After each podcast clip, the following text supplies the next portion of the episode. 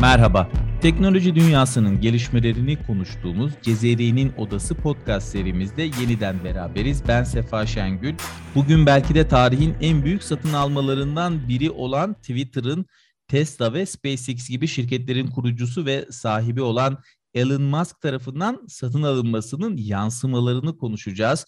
Anadolu Ajansı teknoloji muhabiri arkadaşlarım Kadir Günyol ve Tolga Yanık bizlerle birlikte bugün. Arkadaşlar hoş geldiniz. Hoş bulduk. Hoş bulduk. Şimdi kısa bir süre önce Elon Musk bu konuyla ilgili niyetini belli etmişti aslında. %9'a yakın bir hissesini satın almıştı Twitter'ın. Şimdi ise tamamını satın aldı. 44 milyar dolar yani dile kolay gerçekten. Fakat bununla ilgili de çok istekli değildi yönetim kurulu. Hatta bu konuda bazı önlemler almıştı. Biz de bu konuyu Tolga'yla bir bakışta podcast şovumuzda konuşmuştuk aslında. Ee, o zaman yine Tolga sen senle başlayalım. Bize bir özetlersen bu satın almaya giden süreci öyle başlayalım. Neler yaşandı bu süreçte? Evet Sefa, daha önce konuştuğumuz gibi genel olarak özetlemek gerekirse Elon Musk Twitter'ı çok uzun zamandır aktif bir şekilde kullanıyor. Tabii Twitter'a olan bu ilgisi artık yatırıma ve satın almaya kadar gitti. Ay başında, Nisan başında Elon Musk senin de belirttiğin üzere Twitter'ın %9'luk, yaklaşık %9'luk bir hissesini satın aldı. Ardından Twitter yönetim kuruluna davet edildi. İlk başta oraya katılacağı söylense de sonradan bunu yapmadı ve yönetim kuruluna dahil olmadı. E, çok fazla bir süre geçmeden de e, Twitter'ın tamamına talip olduğunu ve 43 milyar dolarlık bir teklifi olduğunu belirtti. Ardından tabii bu gelişme Twitter tarafında çok büyük yankı buldu. Yönetim kurulunun buna sıcak bakmadığı ifade edildi. Bu agresif alımlara karşı yani Twitter'ın hisselerinin agresif bir şekilde alımına karşı bir önlem geliştirildiği söylendi. Buna zehir hapı adı verildiği ifade edildi. E, fakat geldiğimiz noktada bu zehir hapını Elon Musk'a Elon Musk'a e, içillemediğini görüyoruz. Çünkü Elon Musk geçtiğimiz günlerde 44 milyar dolarlık nihai teklifi kabul gördü ve Twitter yönetim kurulu bunu oy çokluğuyla değil oy birliğiyle kabul etti ve geldiğimiz noktada Twitter'ın sahibi Elon Musk oldu. Evet, çok enteresan bir süreç gerçekten de. Önce isteksiz bir yönetim görüyoruz. Ardından çok kısa bir süre içerisinde tavır değişikliği ve 44 milyar dolarlık bir satın alma. Açıkçası dünyada ekonomilerin bu kadar sıkışık olduğu bir dönemde bu kadar yüksek bir teklifi geri çevirmek zor aslında. Yani bu söylemek lazım bunu. Öte yandan bu satın alma haberi internete düştüğünde hatta eşim bana şey dedi. Elon Musk niye her yerde, her işe giriyor bu adam diye böyle bir cümle kurdu. Genelde bu konuya uzaktır yani ilgi alanı değil ama onun bile dikkatini çekti artık. Benim de aklıma hemen Kadir'le geçen günkü konuşmamız geldi. Kadir hatırlıyorsan bu monopole evrilen isimlerle ilgili çok başarılı iş adamı işte sıfırdan zirveye veya garajdan zirveye şirketler bunun gibi hikayelerin aslında çok da gerçekçi olmadığına yönelik bazı iddialar var. İtalyan kökenli ABD'li bir ekonomist tarafından e, ortaya atılıyor bu iddialar. Kadir nedir bu işin aslı? Biraz anlatabilir misin, bahsedebilir misin bize?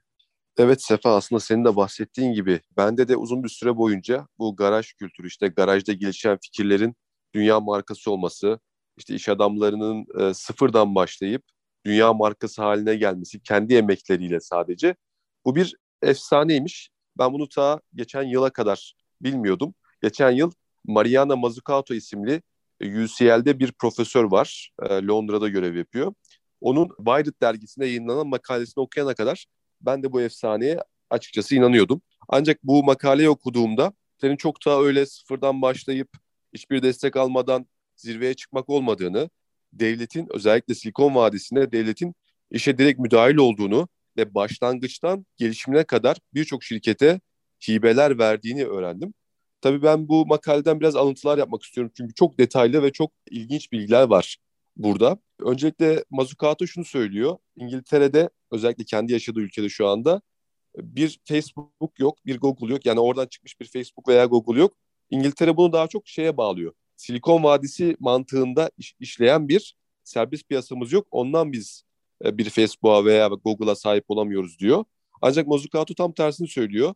Silikon Vadisi'nde e, bir e, serbest piyasa olmadığını, devletin direkt müdahil olduğunu söylüyor. Direkt destekleriyle şirketleri büyüttüğünü söylüyor. Örneklerle de bunları açıklıyor. Örneğin Google'dan başlayalım. E, Google arama motorlarını daha geliştirirken, algoritmalarını daha geliştirirken ABD'de bir devlet kurumu olan National Science Foundation tarafından fonlanıyor. Daha başlangıçtan itibaren. Elon Musk'a geçelim. Onun şirketleri var biliyorsunuz birçok. Tesla ilk kuruluş aşamasından bu yana devletten borçlanarak büyüyor. Musk'ın 3 tane şirketi Tesla ile birlikte Tesla, SolarCity ve SpaceX kuruluşundan bu yana 5 milyar dolarlık devlet hibesi alıyor, devlet fonu alıyor. Bu da çok önemli bir bilgi. Yani bu şirketler e, direkt sıfırdan başlayıp hiçbir destek almadan sadece özel e, girişimlerle büyümüyorlar. 5 milyar dolarlık bir devlet desteği almış Elon Musk'ın şirketleri. E, bunun haricinde bazı yapılar var Amerika'da. Startup'ları direkt kendileri kuruyorlar.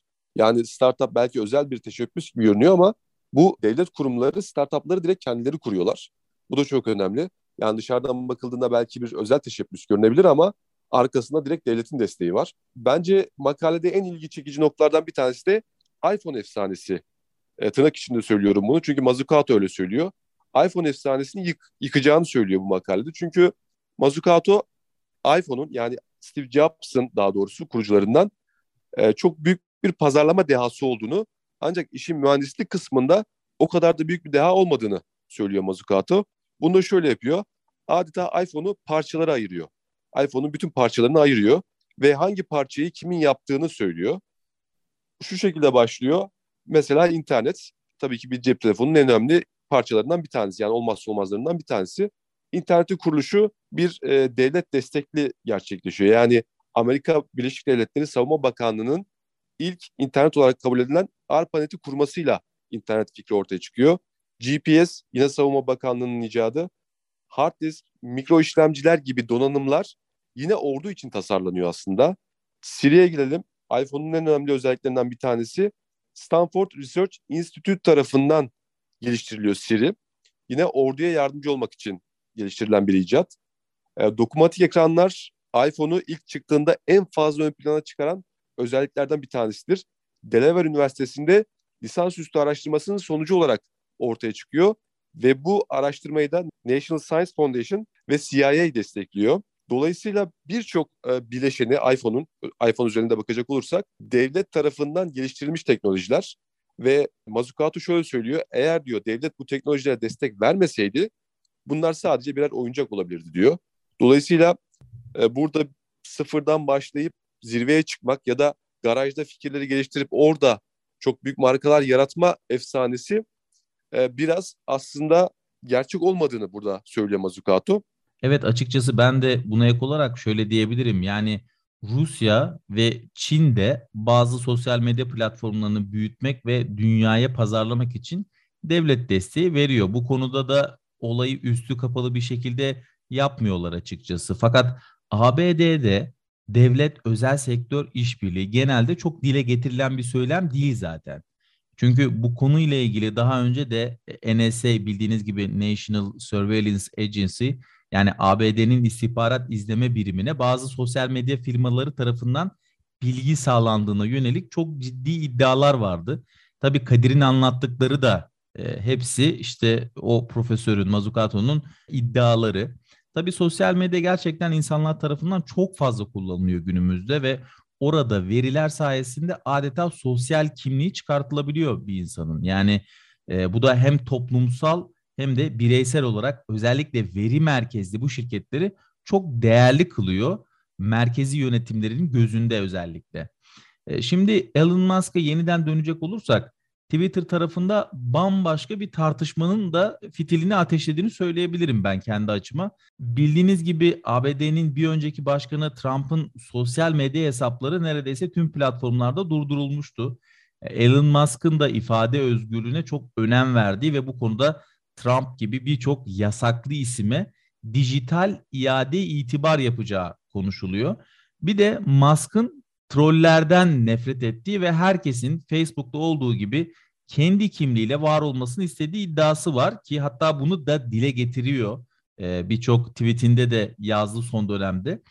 E, şimdi tabii bunlar hepsi dediğim gibi iddialar, yakın çevresinden alınan duyumlar genel olarak. E, peki bunlar gerçekleşirse bambaşka bir Twitter ortamı oluşacağından bahsetmemiz mümkün mü? Ne dersiniz? Ne düşünüyorsunuz bu konuda?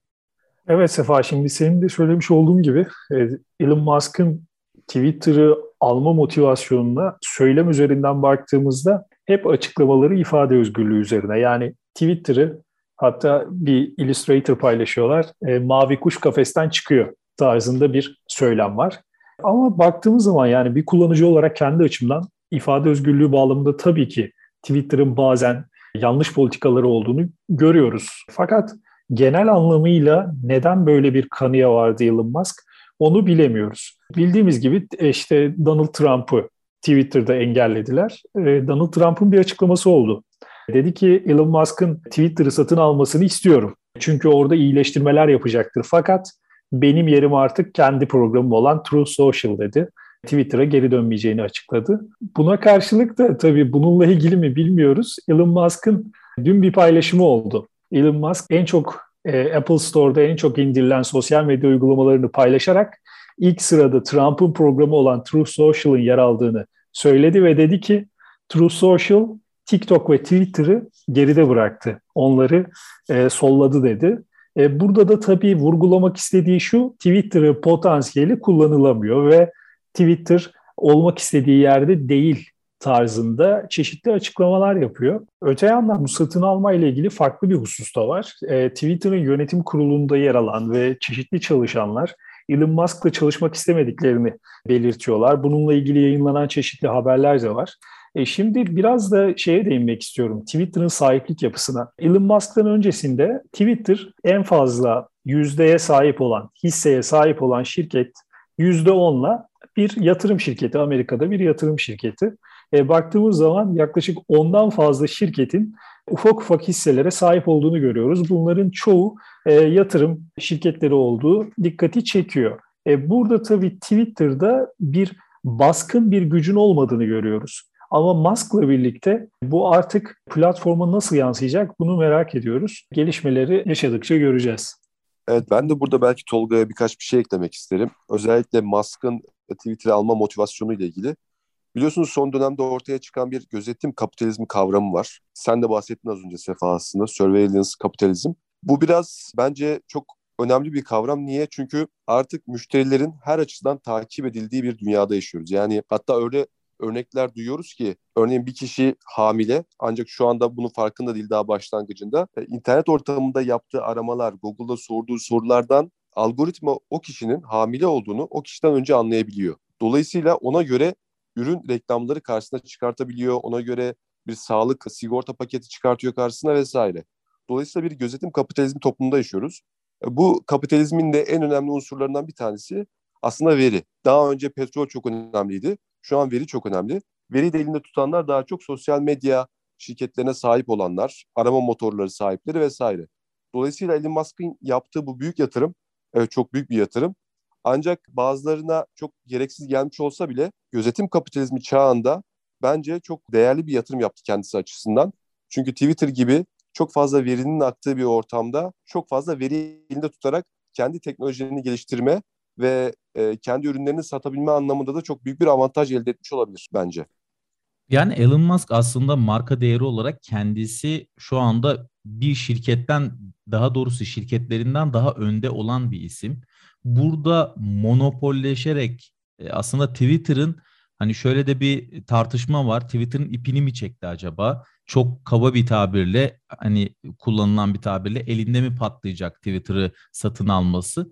Buradaki monopolleşme aslında biraz tedirgin ediyor. Çünkü hani Twitter'da yönetim kurulunda e, daha çok biraz da böyle bir işte çoklu bir az önce Tolga'nın da ifade ettiği gibi çoklu bir yapı vardı. Fakat şu anda yani tek sahip ne o ne derse biraz da o olacak. İşte Facebook'ta da hisselerin çoğuna sahip olan Mark Zuckerberg'ün işte Facebook'u biraz daha kendi istediği gibi yönlendirmesi ve Facebook çalışanlarının daha doğrusu Facebook üst yöneticilerinin Mark Zuckerberg'ü biraz daha hani bu konuda çok fazla uyaramıyoruz. Kendi istediği ne istiyorsa onu yapıyor gibi bir söylemleri vardı. Bununla ilgili şimdi Twitter'da da aynı şey olacak. Hani tabiri caizse şöyle bir tweet görmüştüm. 44 milyar dolarlık bir oyuncak aldı Elon Musk diye. Bakalım bu oyuncağı ne yapacak e, diyorlar. Bu tartışmalar devam ediyor. Bundan sonra nasıl bir Twitter göreceğiz? Twitter önemli bir mecra çünkü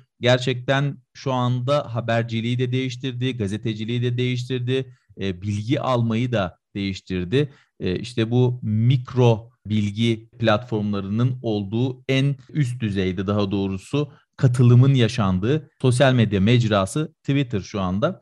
Gerçekten de bundan sonrası için Elon Musk'ın elinde tabiri caizse nasıl olacak? Twitter yeni Twitter nasıl şekillenecek? Biz de bunu göreceğiz. Bundan sonra da belki de sosyal medya şirketleri için bir örnek teşkil edecek. Çünkü Twitter'ın başarısı veya başarısızlığı da bir şirketin, bir sosyal medya şirketinin tekil bir şahısın elinde nasıl e, yönetildiğine dair ipuçları verecek teknoloji dünyasına. Sefa ben burada şunu eklemek istiyorum. Elon Musk yani sonuçta bu bir yatırım. İfade özgürlüğü vesaire diyor ama çok ciddi bir parayı harcıyor. Her yatırımın bir amacı olur, bir motivasyonu, bir karşılığı olur. Ya Elon Musk'la ilgili şöyle eleştiriler de var. Bildiğimiz gibi Elon Musk Twitter'ı yatırım tavsiyesi vermekle de kullanıyor ve piyasayı manipüle ettiği söyleniyor ve bu konuda da çeşitli Amerika'da çeşitli e, soruşturmalar da yürütüldü e, geçtiğimiz yıllarda. Elon Musk'ın e, Twitter'ı alma motivasyonunun altında sadece ifade özgürlüğü olduğunu düşünmek biraz olaya pembe tarafından yani olumlu optimist tarafından bakmak gibi geliyor bana. E, burada tabii Twitter'da Twitter'ın yeni sahibi Elon Musk'a Avrupa'dan bir uyarı geldi. Onun da altını çizmiş olalım. Avrupa Birliği Komisyonu İç Pazardan sorumlu üyesi e, Breton bir açıklama yaparak şöyle dedi. Dedi ki Elon Musk'ın Twitter'ı alması güzel bir şey, hayırlı olsun dedi. Fakat dedi bu ister araba olsun, ister sosyal medya olsun bir şirket dedi Avrupa'da faaliyet yürütmek istiyorsa buradaki kurallara uymak zorunda dedi. Musk bunu çok iyi biliyor. İnanıyorum ki dedi Twitter e, Avrupa'daki yasalara uygun bir şekilde hareket edecektir, yasalarımızı tanıyacaktır dedi. Yani burada çok ciddi bir diş gösterdi Avrupa. Çünkü bildiğiniz gibi Avrupa'daki e, yasalar veri koruma yasaları Amerika'dan ve dünyanın diğer ülkelerinden farklı işliyor ve burada sosyal medya devlerini çok ciddi cezalarla karşılaştığını da görüyoruz. Ee, bakalım gelişmeler ne olacak? Elon Musk Twitter'ı nereye götürecek? Hep beraber merakla bekliyoruz. Ben de senin söylediğine kesinlikle katılıyorum. Hem ticari amaçlı kullanması yani ifade özgürlüğü tabii ki e, biz burada konuşuyoruz ama ne kadar söylersek söyleyelim bu işin altında bir pazarlama bütçesi ve ona yönelik bir çabada mevcut. İşte Avrupa'da yine politik anlamda aba altından sopa göstermiş oldu. Evet e, bir Cezeri'nin Odası podcast bölümümüzün daha sonuna geliyoruz. Anadolu Ajansı teknoloji muhabiri arkadaşlarım e, Tolga Yanık ve Kadir Günyol'a verdikleri bilgiler ve kıymetli yorumlar için çok teşekkür ediyorum. Anadolu Ajansı'nın podcast yayınlarını Twitter'da konuştuğumuz Twitter'da e, AA Sesli hesabında paylaştığımızı hatırlatalım. Oradan da bizi takip edebilirsiniz. Yine Spotify ve Apple Podcast gibi sesli yayın uygulamalarında da yayınlarımıza abone olmayı unutmayın lütfen diye tekrar hatırlatıyorum. Cezeri'nin odasından bu bölümlük bu kadar. Hoşçakalın.